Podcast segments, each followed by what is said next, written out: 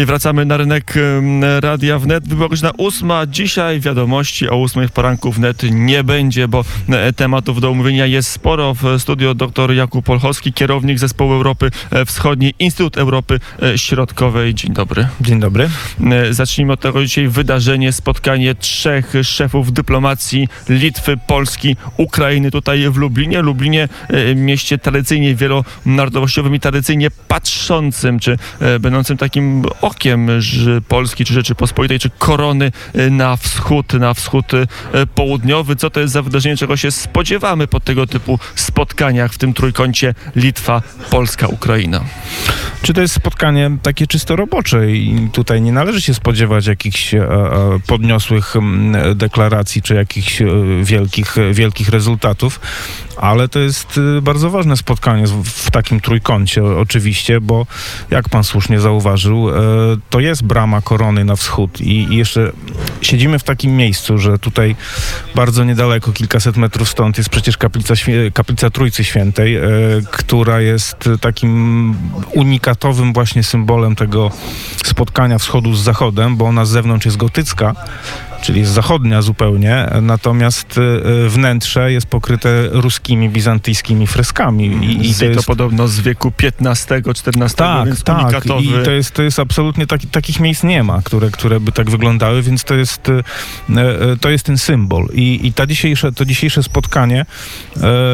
Ono też ma znaczenie symboliczne przede wszystkim i, i, akurat e, biorąc pod uwagę historię i, i tą wielokulturowość i, i kwestie tradycji Unii Lubelskiej i, i też właśnie to, to spotkanie wschodu z zachodem, no to, to trudno sobie lepsze miejsce wyobrazić do, dla spotkania właśnie tych trzech, e, tych trzech ministrów. W zeszłym roku mieliśmy okrągłą rocznicę Unii Lubelskiej, ale obyło się, wielkich aktów strzelistych być może one były, ale się nie przebiły na dłuższą świadomość. Minął rok od tego wydarzenia. Wydaje się, że ta tradycja trochę na Litwie być może się odtwarza, bo tam chociażby m, kwestia święta Konstytucji 3 maja zaczyna być obchodzona, tak? Tak. No, Litwinicy uświadamiają, że to jest także ich konstytucja i ich święto, no ale na na Ukrainie jest taka świadomość, że, że to jest pewna przestrzeń wspólna, że to była pewna przestrzeń wspólna? Jest taka świadomość, ale to nie jest świadomość powszechna. E, To nie jest świadomość powszechna, aczkolwiek rzeczywiście można, e, można spotkać. Znaczy, trudno się temu dziwić. E, Zarówno w przypadku Ukrainy, jak i Litwy. To są państwa, które jednak mają zupełnie inną tradycję państwowości niż my na przykład, bo my mamy, no, właściwie ta, ta, pol, państwo polskie istnieje od tysiąca lat z, no, z przerwą na, na rozbiory, ale wtedy też ta tożsamość polska przecież nie, nie zanikła. No w przypadku Litwinów i Ukraińców jest zupełnie inaczej i e, oni ostatnie lata, jak wiemy, e, e, spędzali raczej na budowaniu własnej tożsamości narodowej, własnej państwowości, więc trochę też im nie, nie, nie było na rękę wspominanie tej, tej, tej, tej wspólnoty dziejów, tym bardziej, że oni to bardzo często, pamiętają, punkt widzenia zależy od punktu siedzenia.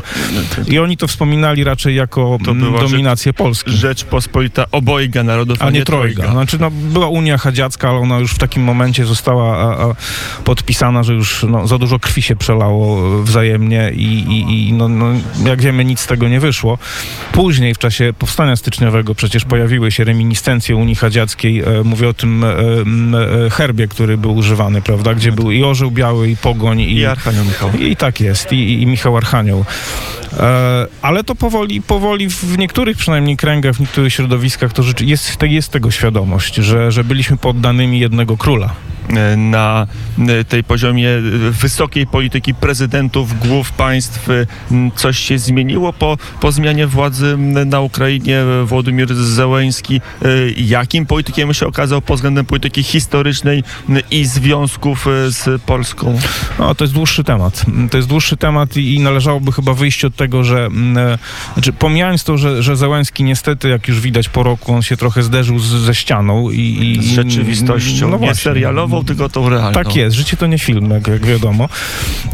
I, I to nie będzie takie łatwe, to wszystko. To rzeczywiście on dokonał, e, jakby już pominimy wszystkie uwarunkowania i, i konsekwencje tego, ale on, on dokonał bardzo daleko idącej zmiany kadrowej. Zmian kadrowych właściwie w, każdych, w każdej dziedzinie e, funkcjonowania administracji państwowej nie tylko państwowej.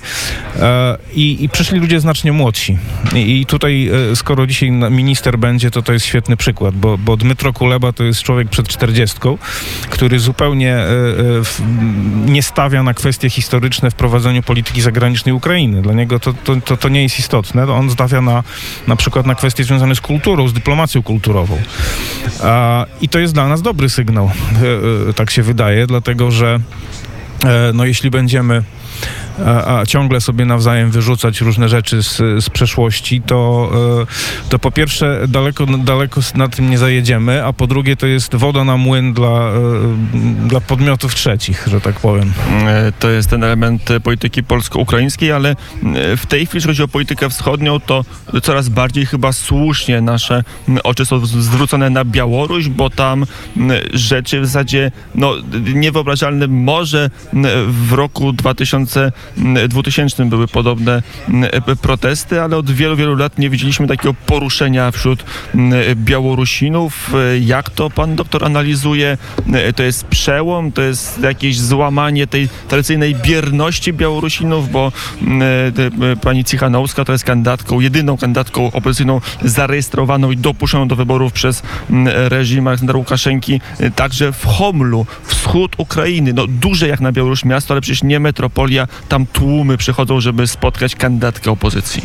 Tak, tylko że znaczy, mm, e, taki ferment był też w roku 2006 i 2010, ale rzeczywiście nigdy jeszcze, w, odkąd rządzi Łukaszenka, czyli od ponad ćwierćwiecza, nigdy nie Od było... 94 roku. Tak, nigdy nie było takiej mobilizacji społeczeństwa, takiej mobilizacji politycznej. To, to, to, to jest rzeczywiście fenomen.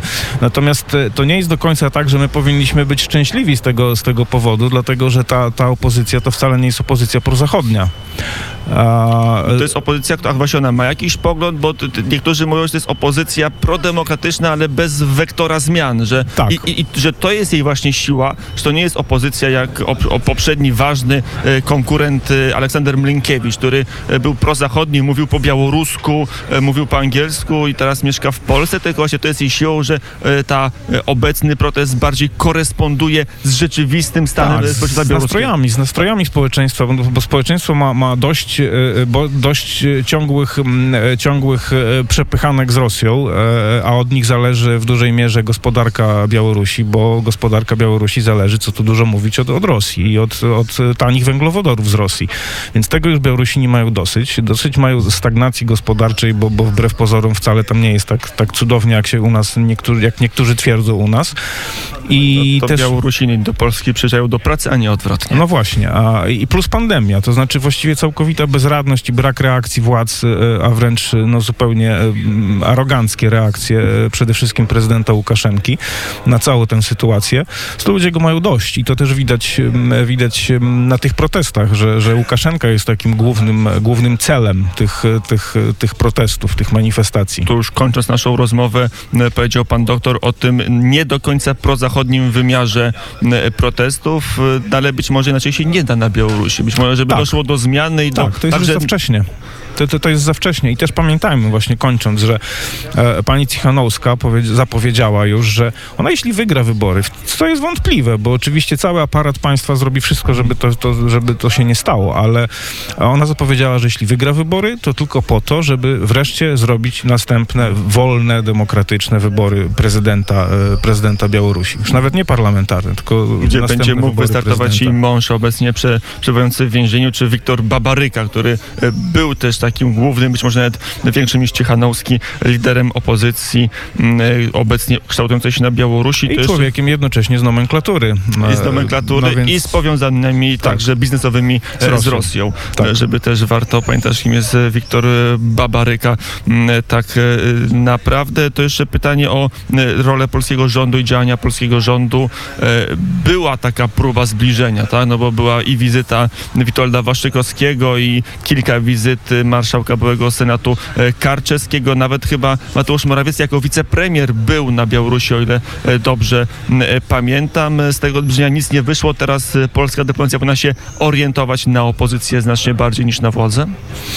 No, jest to jakiś, jest to, znaczy, to nie jest rozwiązanie dobre, ale to jest jedyne pragmatyczne rozwiązanie chyba w tej chwili. Tylko my, my powinniśmy oczywiście, e, nasze władze, Rzeczpospolita powinna się bardzo bacznie przyglądać temu, co tam się dzieje, bo e, a żebyśmy nie obudzili się z ręką w nocniku i, i, i z, z Federacją Rosyjską u swoich granic.